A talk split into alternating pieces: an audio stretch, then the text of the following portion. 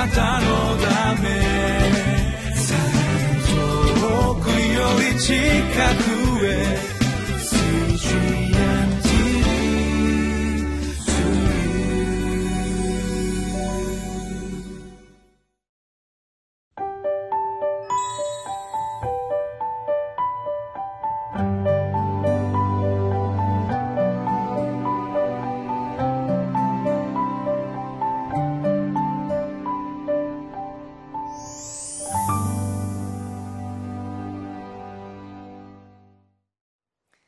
こんにちは。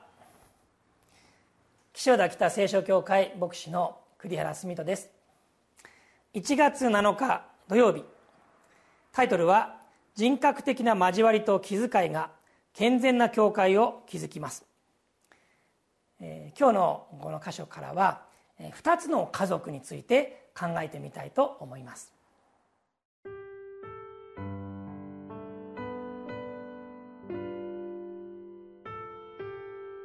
テモテへの手紙第一五章一節から十六節年寄りを叱ってはいけません。むしろ父親に対するように進めなさい。若い人たちには兄弟に対するように、年取った婦人たちには母親に対するように、若い女たちには真に混じり気のない心で姉妹に対するように進めなさい。やもめの中でも本当のやもめを敬いなさい。しかし、もし、やもめに子供か孫かがいるなら、まずこれらのものに、自分の家のものに敬愛を示し、親の恩に報いる習慣をつけさせなさい。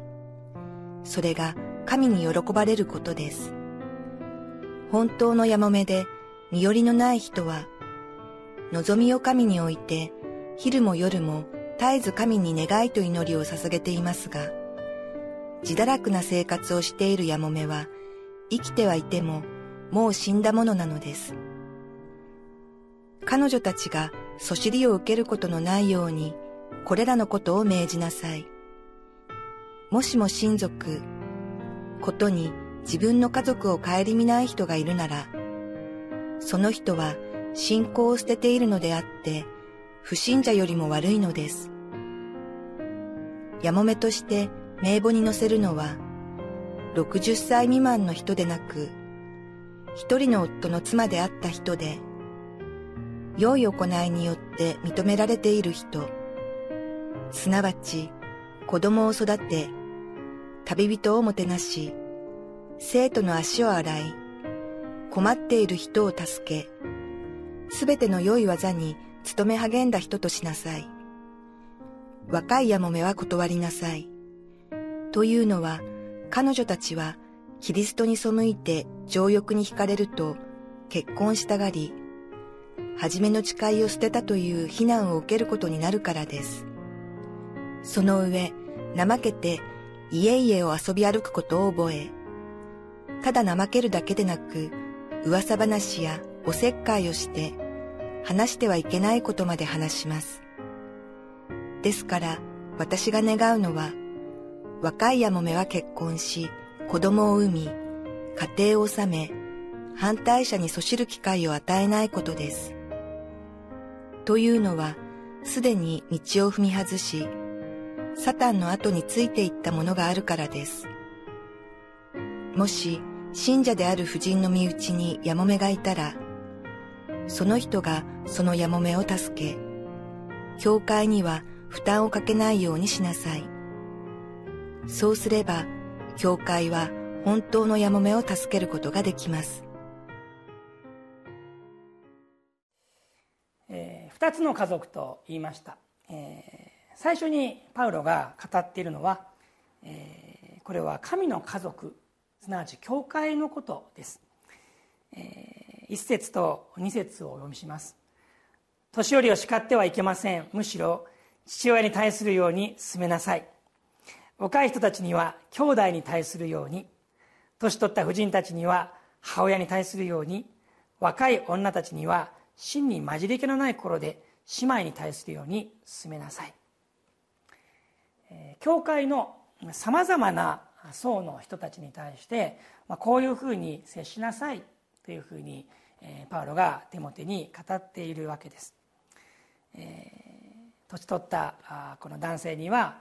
お父さんのように。若い人には兄弟兄さんや弟のように、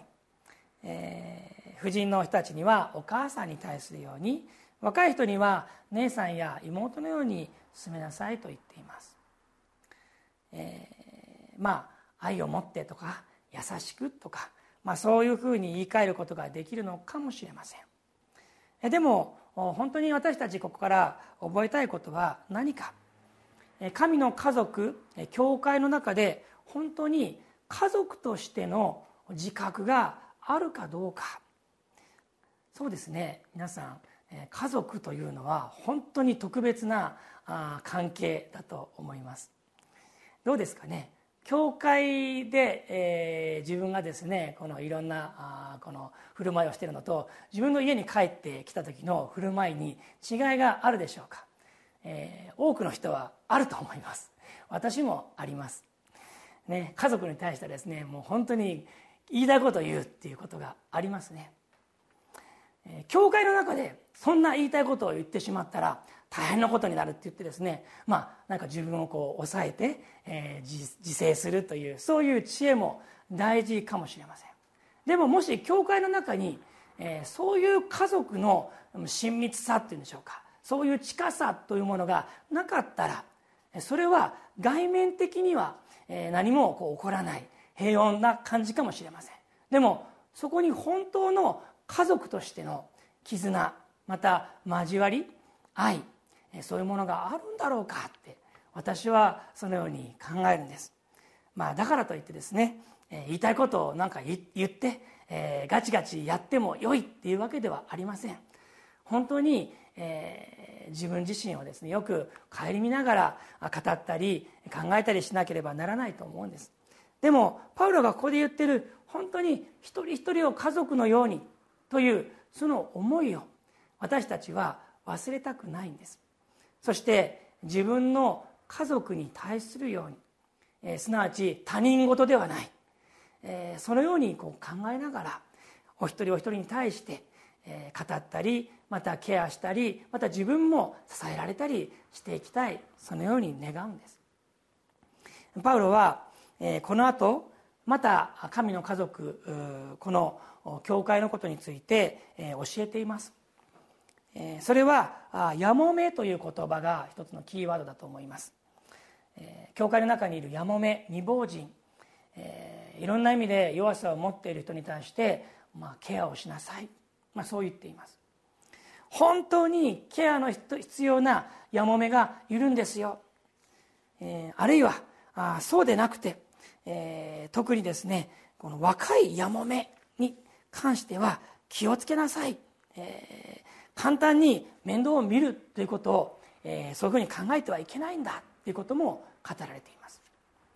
でもそのくだりの中で、えー、パウロはですねさっき言いましたもう一つの家族について語ってるんです。でそれは何かって言いますと肉の家族のことなんですね。え3箇所ありますのでお読みします。え4節。しかしもしやもめに子供か孫がいるならまずこれらのものに自分の家の者に敬愛を示し親の恩に報いる習慣をつけさせなさい。それが神に喜ばれることです。8節。もしも親族ことに自分の家族を顧みない人がいるならその人は信仰を捨てているのであって不信者よりも悪いのです。そして最後。16節。もし信者である婦人の身内にやもめがいたらその人がそのやもめを助け教会には負担をかけないようにしなさい。そうすれば教会は本当のやもめを助けることができます、えー、お分かりでしょうか？まあ本当のヤマメを助けるためだというふうに言われてるんですけども今言ったこの3つの言葉というのは自分の肉親、えー、この肉の家族を本当にケアしなさいっていうふうにパウロは教えなさい言ってるんですね。私は今大阪で牧師をしています、えー、私は3人兄弟の末っ子なんですけども姉がいて兄がいてみんな家族があります。両親もいます。みんな関東にいるんですね。私だけ関西にいるんです。この頃両親特に母親がですねいろんな意味で弱っているんですね。私はなんかこう無意識のうちに自分は末っ子だしまた遠くにいるからあんまりこういろんなことできない。もうそういうことは姉さんや兄さん家族に任せて感謝します。まあね感謝することはいいと思うんですけれどもそうやって逃げてる自分をこの御言葉を読んで、えー、思わされました、えー、きついですよね。もし自分の家族を顧みない人がいるなら不信者よりも悪いって。私は本当に今回のこの御言葉から改めてもちろん遠いです。離れています。できないことあるけれどもしかしできること特に祈るということを本当に毎日覚えて言葉に出して祈るということ。そして祈りの中から生まれてくることをさせていただきたい。そのように思わされました、えー、皆さんもご家族が今どこにいらっしゃるでしょうか？近くでしょうか？遠くでしょうか、えー、神の家族、えー、本当にその私たちはコミュニティの中でいます。でも同時に私たちが与えられた肉の家族のことを本当に心配して愛して祈って支えていきたい。そのように願います。